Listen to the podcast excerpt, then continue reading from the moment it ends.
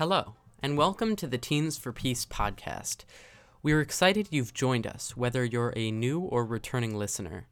Before we get into the content, allow me to introduce myself and a little bit about what I'm setting out to do. My name is Max Hyman. I'm 17 and from the Chicago area, and I have big dreams to make the world a more hospitable, loving, and peaceful place. My vision for that starts with teenagers. See, I've spent over two years exploring the world of teenagers in peacemaking. My project, Teens for Peace in the Middle East, interviews Israeli and Palestinian teenagers to understand their experiences and perspectives on the conflict between their two peoples. Through it, I've found some fascinating trends and patterns. Above all, I discovered that teenagers fit a unique age group in which stereotypes are present but not yet hardened and unchangeable.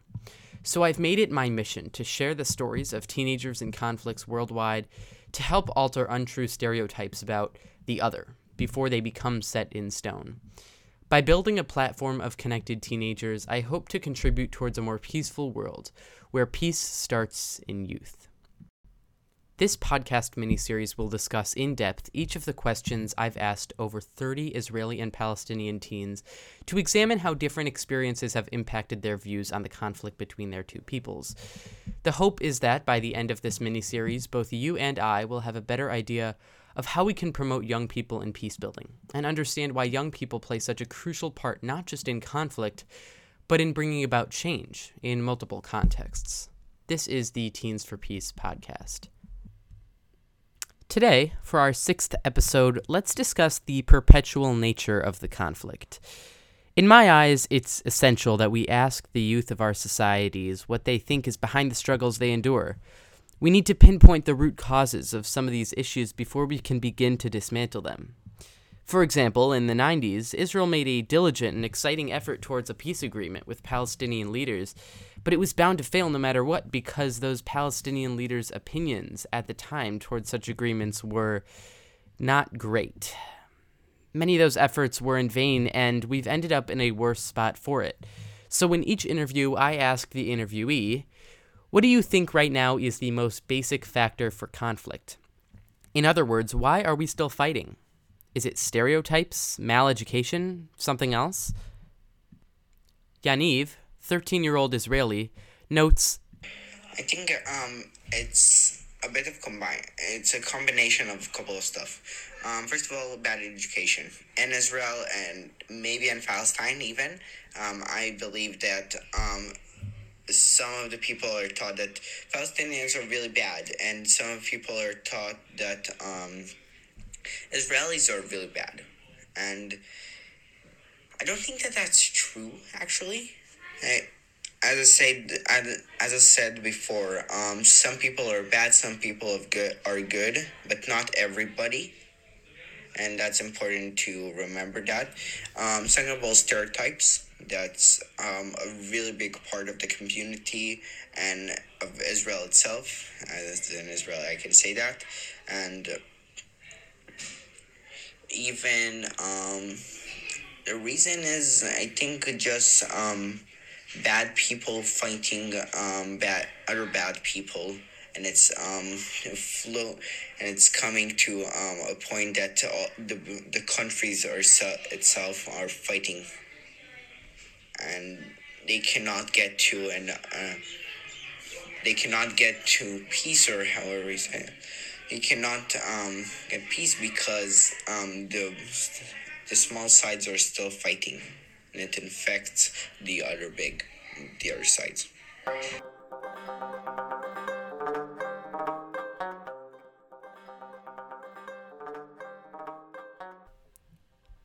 The first thing to notice here is that Yaniv is incredibly well spoken for a 13 year old. He understands the nuances of the conflict and is able to discern between different causes of its perpetuating nature. He too is concerned with the ways we teach our kids to view the other. We need to make a stronger effort to clarify to these kids that there is a gray area and that one group being all good and one being all bad simply isn't realistic or true. In short, we need to teach the nuanced and constantly learning mindset that Yaniv himself has. Honestly, I was blown away by Yaniv's words and their eloquence. We are all being infected by a small number of people who truly hate, clouding the way that we look at the situation. It is not society versus society, but rather a few bad and violent people versus a few bad and violent people. In fact, the societies themselves have tons in common, more in common than they do different. It is of the utmost importance that we minima- minimize the radicalism, creating breathing room for the remainder of peace loving society to exert their ideas. Moore, 18 year old Israeli, continues this crucial discussion of unity by saying, I don't know if you're aware, but there were a lot of I, I don't know how to translate that, but uh, very violent acts like uh, a few months ago, like mm-hmm. all over Israel. Yes. And part of the the talk around that was, so why is this happening just in like a few cities which are mixed? Why is even that a thing, like a mixed city? Why is that that's supposed to be a thing? Because I, I think part of the reason that people don't understand each other don't, and fight each other is because they don't know that like they, they don't get it they don't get the language they don't get they, get, get the culture the holidays the I don't know the, the way of life, the way of living. It's something that you don't really you, you can't learn that. You can't like go to school and have a lesson about Arabic culture and learn Arabic culture. You need to live and see that and experience that to um, I don't know anti-alienate this type of uh, you know um, so yeah, I think it's really important uh, to live with each other and to be a part of the same community because right now, uh, a lot of the times it feels like there are two different, you know, almost two different states because you have the Arabic population and the Jewish population that most of the time don't really mix. Moore thinks we need to do a better job of making a genuine effort at togetherness and unity. And he's right. During the escalation of May 2021 that he describes, he says that violence was especially bad in mixed cities because of the way those cities are set up forced together, not brought together. Thus, he says the reason that we're still fighting is because genuine change can only come when we take the time to actually learn about the other. Not just Arabic history lessons or Arabic language lessons in Israeli schools, but meeting people, connecting with them, breaking stereotypes in person in a way that unravels the formation of hatred young people receive from the media, education, and political leaders. Moore went on to say this. A very good situation, like we're living together, there are some people that are always going to see the enemy in the other group, like the people that are a bit different from them. But I think for most people, at the moment they know like an Arabic person like really well, they have a friend, they have a group of friends that are mixed, they're not going to, you know, see them as the enemy. They might disagree. They might still think it's supposed to be, you know, a Jewish country, but they're not going to see them as the enemy. And that's, I think, a very big step towards peace, towards uh, or towards negotiation to start peace. Like you can't really hate, like from your stomach to hate such a big group. Right. When you know them, when you know people, when you, you know faces, um, and I think a lot of people are trying to prevent this kind of, you know, um, mix between people because it's so, uh, I mean, it's so powerful, that kind of uh, uh, contact.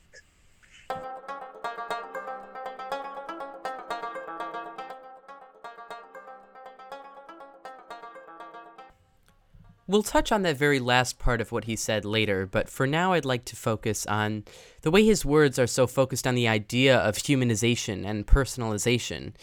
If we can, each of our own communities, begin to understand and respect the humanity of the people we've been taught to hate, then even hatred becomes closer to just mere disagreement.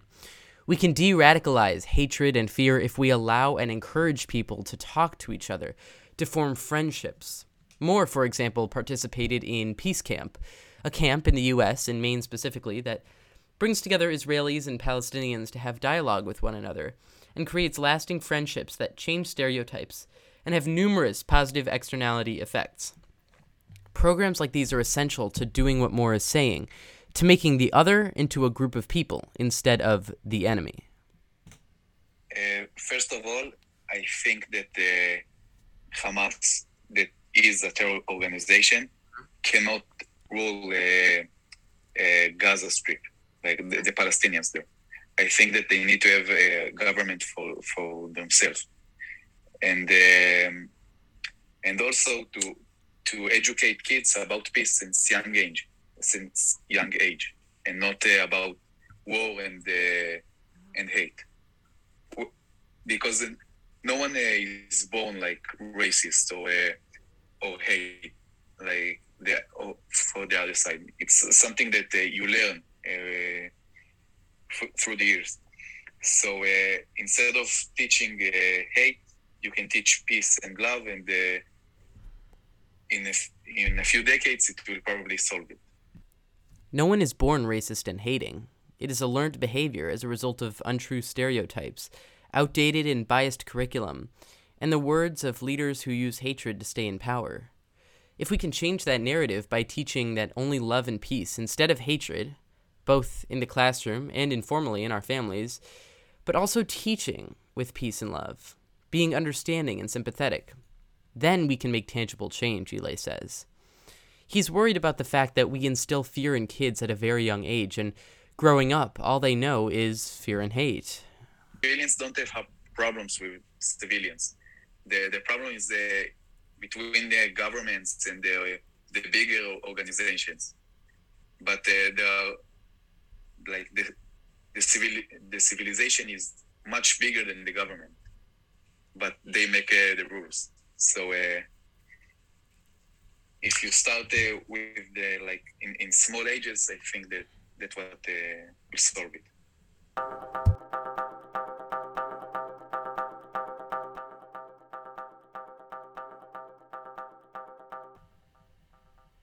He is also worried about the political landscape in the region. He thinks it is of the utmost importance to form governments that are better at representing us, one that reflects the ideas of what Eli calls most citizens, who he says wants this conflict to be resolved and are willing to make compromises to reach that solution.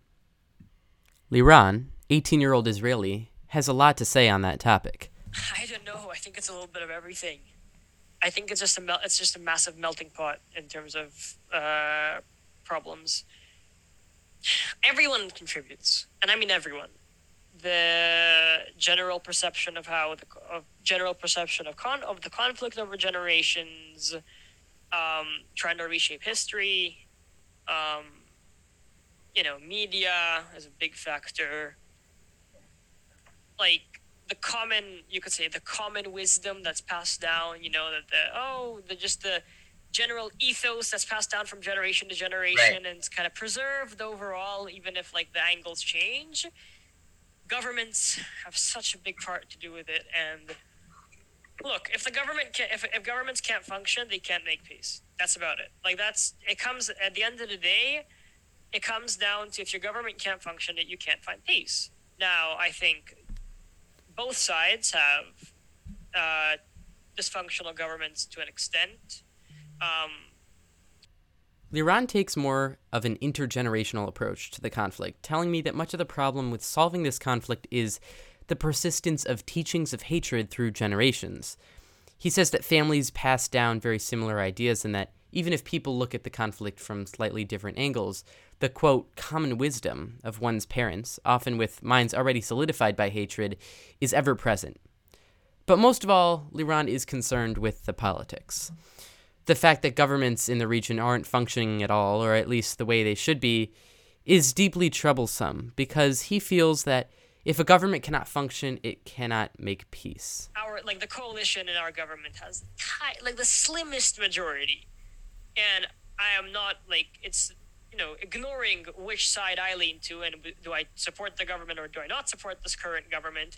It's a matter of even if it was flipped, even if um, the government was controlled by wild radicalists who I do not support, I still would say that it, in their view, it's still impossible to govern with a very like with a one person coalition, like with a one person majority, because the nothing can move even if even their even their radical ideas can't be pushed through, they can't bring about change if the coalition margin is so slim, and that if one guy, if one if one if one member of parliament is sick, that's it. Nothing's getting passed today. Yeah. One guy doesn't show up. It's, it's, so it's, I think it's I think it's bad. It's especially bad as considering our parliament's not that big. It's only 120 people.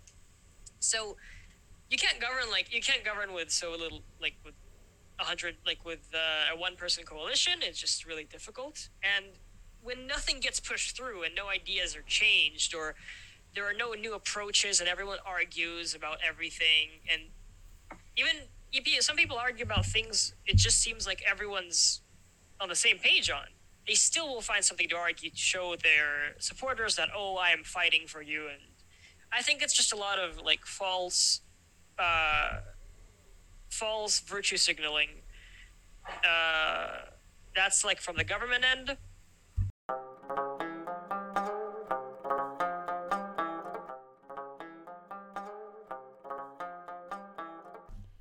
The divisiveness in Israeli parliament, Liran says, is a frustrating barrier to peace building measures because there is no room for compromise and majorities, if they exist, are extremely slim. Disagreements over approaches to the conflict in a political world means almost nothing gets done at all and the status quo remains. Leaders aren't willing to explore various solutions or various options that might waver from the ideas put in their heads as they grew up. This is exactly what I mean when I say solidified. Adults are psychologically unwilling to look at different perspectives because it's a foreign and scary concept to them, that their ideas might not be right or just. We need leaders in power that are willing to explore new options to create peace, Liran says. 18 year old Israeli Shraga is also focused on the politics of it all, but on a different branch. This conflict's been going for a while, and I think the main reason is that the leadership of uh, the Palestinians, the PLO, Hamas, they don't want peace. And it's much easier for them to retain control if there is war, if there is like the common goal of the enemy of uh, the Jew.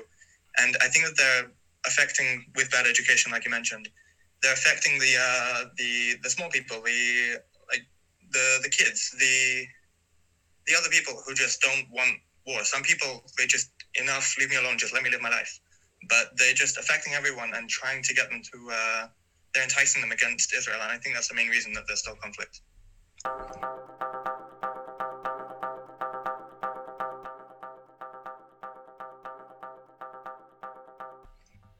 What Shraga said here is true throughout human history. It's an all too common theme over thousands of years of human power structures that leaders use hatred and divisiveness to their own advantage. I saw it in my own country over the past few years during a particularly politically divisive time. President Donald Trump united his followers by way of hatred of various groups, such as unfounded hatred of jobs being stolen by immigrant workers from Mexico, which studies have said time and time again has not and economically will likely never occur. But what Shraga is saying is that it doesn't require rational thinking. In fact, it feeds off of irrational ideas, which is exactly what happened. By creating a common enemy, a diversion is distracting from domestic problems. In President Trump's case, it was a diversion from some economic goings on resulting from his administration that failed the American people. And what Shraga is saying is that it applies here as well. Palestinian leaders are unwilling to create peace because hatred unites their people and creates a distraction from the poor internal situation. The other side isn't completely exempt from this behavior either. Marcel, 18 year old Arab Israeli Palestinian, says that the issue comes from not just stereotypes, but a much broader ignorance. I, I believe it's, it's, it's part of a bigger problem of just ignorance. Ignorance. And the fact that, okay, for me, like, it's one of my issues is when, when I talk to my Jewish friends, I realize how much they don't know about the type of struggle that minorities in Israel are experiencing especially because like I, I might be walking in the middle of Tel Aviv with my friend. This is a situation that happened to me two months ago. I was uh, me and my friend went to a lecture in Tel Aviv. We walked out, walked outside the lecture, and we literally had two police officers approach us and ask ask ask us for ID because uh, we were speaking Arabic. And this is what happens when, you know, like the funny thing is like if, if i if i'm facing a situation where i'm talking to someone and they they hear that i don't speak with a accent in hebrew uh, I, i'm able to mask my accent very strongly and after 10 minutes when they when they hear me say an arabic word they just shift their gears 100% because they just okay stereotypes ignorance Right. i have an arab talking to me so this is like Wow. it's it's it's very it's it's it's very connected to that Jewish Israelis, he says, don't know enough about the struggles of minorities in Israel, and why should they? It doesn't impact them on a day to day basis. And as an Israeli Palestinian that speaks perfect Hebrew, Marcel finds that many of his friends are surprised when he reveals that he is Arab and primarily speaks Arabic. What really struck me about his words is that concept of how he finds the attitudes of people he is talking to completely change when they have this realization. This is truly the pinpoint of the problem.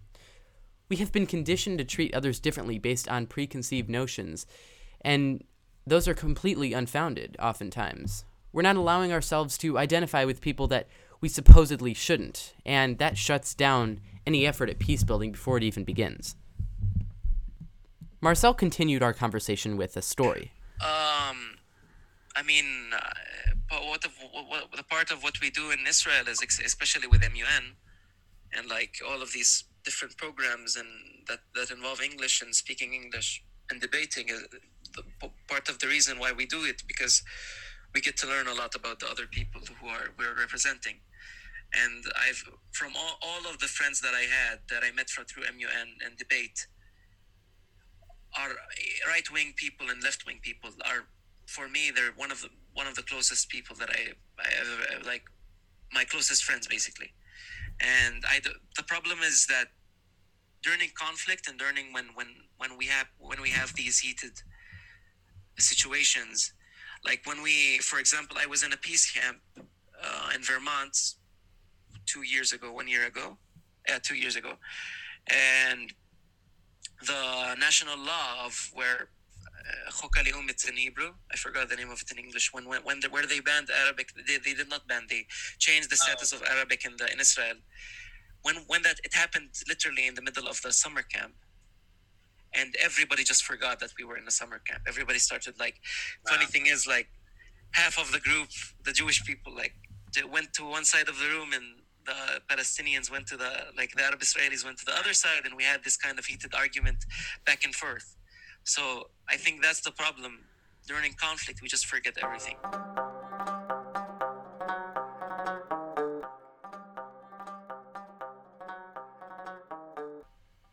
Here, Marcel is telling an important story. He was participating in a similar peace camp program in Vermont, bringing together Israelis and Palestinians to create constructive dialogue, when news reached the camp that Arabic had been stripped of its title as an official language of Israel. This happened in summer of 2018. And it occurred after 70 years of Arabic being one of the official language, and there was no immediate reason given. Marcel says that all of the progress that had been made at that camp suddenly disappeared. People once again separated and divided. I think this story tells an important, albeit serious, lesson. We cannot expect to make long term progress if, at each act of violence or unjust behavior, we shrink once again back into our predetermined societal groups, erasing the progress we make. We must make steady, even if slow, progress towards normalizing conversations with these sort of programs because if progress is erased every few years towards peace, we will never achieve it, and the younger generations, filled with hope for a better future, will soon become older generations with fixed mindsets. Alyssa is an 18 year old self proclaimed Russian, Ukrainian, Israeli Palestinian, and her ideas add new perspectives to those of Moore that we heard earlier. Moore had told us that we need to connect with people in real life to actually understand them and their struggles, to have any chance of peace. And while this is true, Alyssa adds more depth as to how we can accomplish this long term. She tells us that it has to be a truly fundamental change in the way that we conduct social interactions. Palestinians don't know Israelis other than soldiers. Because immediately, once they're friends with, I have friends who are Palestinians, and they're like, yes, Israelis are bad, but you're okay. So they can understand that people themselves are not bad. And the same with Israelis. Right. Israelis, friends of mine who are Israelis, have Palestinian friends. They're like, but they're okay. So they understand that the people can be okay. It's just this stereotype that's stuck in their brain that not everyone is. So knowing more than one person in that group, you know, it's the separation. I've heard that so There's many. Palestinians. Yeah. There's Palestinians as a whole, the Palestinian people, and then there's this person that's standing in front of you, and they can't seem to connect the dots between those. And also, it goes the other way towards Israelis. Yeah, I, I've heard that because I think I think that's um, really sad because if we can't solve it when people are face to face with each other because they can't associate that the that a good person can even be part of this group they've been taught is bad through stereotypes, you know, where where do we go? Just one friend belonging to the other group won't solve anything because it could simply be, according to her, an anomaly. This is the way that people rationalize the contradiction between the nice people they meet who are part of groups that they're supposed to hate. Though the internet got a bit choppy in this next part, her message is clear. One is not enough. One person can't represent the whole, Right. but that means you can't only know one person from that people, from that group. And people worked hard to keep it that way. It's not by accident that Israelis and Palestinians are almost completely separated, besides from like originally mixed city. Like,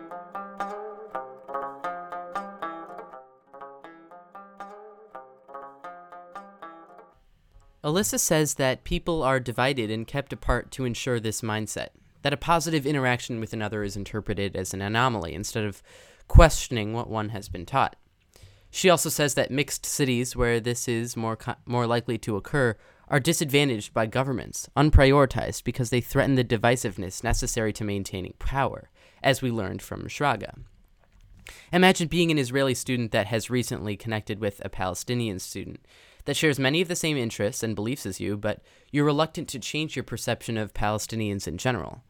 How can just one interaction completely change one's brain after dozens of years of stereotype creation and hatred building?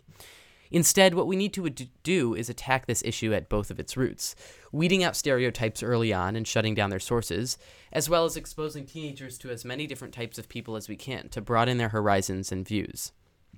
Serena, 16 year old Palestinian, was quite staunch in her views towards the conflict throughout our interview, saying a number of things I personally didn't agree with. However, she also made a fascinating point about how she grew up to support what her parents believe because that's all she knew, and how hard it was for her to see the other side because of how many barriers there were in her childhood to even approaching an understanding of the Israeli narrative and Israeli history. It's like if you, it's like as me as Palestinian, I grew up in my side of the story and what I, and what I believe, not not what I actually believe, what my parents believe, what my grandparents believe, what my Palestinian side believes. So I just like grew up like this. So I just like know this story, and I just like, believe in it not because I just like listen to my mom telling me this because I see it and I try to see the other side, which is something so hard to like to even like try to look at because it's like seeing people who killed all of you people. So it's like hard for you to be that open, to want to learn and to think Right. why people are doing this to you.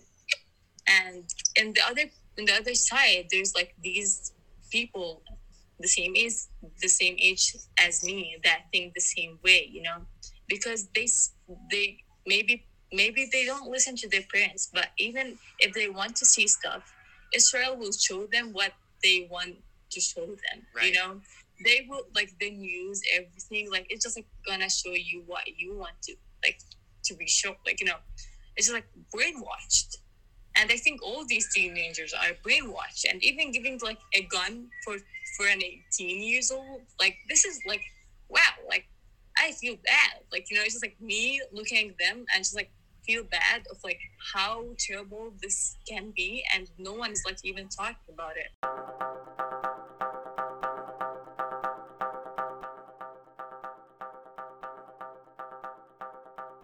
So she's been told to associate Israelis and Jews with violent attacks on homeless people, but she wants to know more. Most interestingly, she told me that she thinks that the same is true for many people on the other side. This was eye opening for me.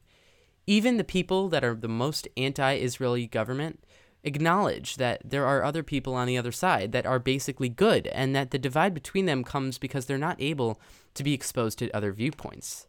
That's where Israel Palestine peace builders could learn a thing or two from efforts towards peace in Northern Ireland, for example, namely the International Fund for Ireland. And that's why numerous Alliance for Middle East Peace members study Northern Ireland and other successful examples of peace building to ensure we are exposing people in the most effective way to other viewpoints and other pe- people, other cultures. There is likely no better question to ask the teens caught in the crossfire of this conflict, experiencing everything from biased media to rocket fire on a daily basis, than what they believe to be perpetuating it all. Because if adults haven't solved it by now, it seems likely to me both that they're making little progress and that they're attacking the wrong areas. Here are the takeaways of what we just explored talking, humanizing, political overhaul, and consistent progress are all of the utmost importance to long lasting solutions. Yaniv, Alyssa, and more tell us that we need to provide opportunities for humanization and degradation of stereotypes in everyday life. Ile, Liran, and Shraga focused on the politics, both how leaders are using hatred for the purposes of maintaining power and how frustrating the deadlock is in Parliament as a result of hardened mindsets. Marcel and Elisa champion consistent progress, demanding that we ensure small but steady steps towards peace and understanding. It feels overwhelming to turn all of these ideas into policy changes, but I believe that we can only get started with the change that needs to happen once we take a look at our priorities. It's time to prioritize a new curriculum that represents all sects of life in the region and to expose young people to each other from an early age. It's time to reform politics so that unity through hate is disincentivized, and so that passing legislation for good requires less roadblocks to pass. It's time to see each other and to do so consistently, as Elisa says, because otherwise positive experiences fade over time. Incentivizing integrated classrooms and workplaces is only the beginning of the work that's needed. Only when we start attacking the real root issues, the ones that our children feel are impacting them every day, do we see generational change. That will about wrap it up for our sixth episode, but if you enjoyed, stay tuned for more and check out our website at teenspeace.org, where you can check out more interviews and some of our other work.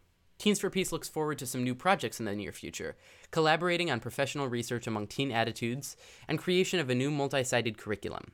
Again, I'm Max Hyman for the Teens for Peace podcast. Thanks for listening.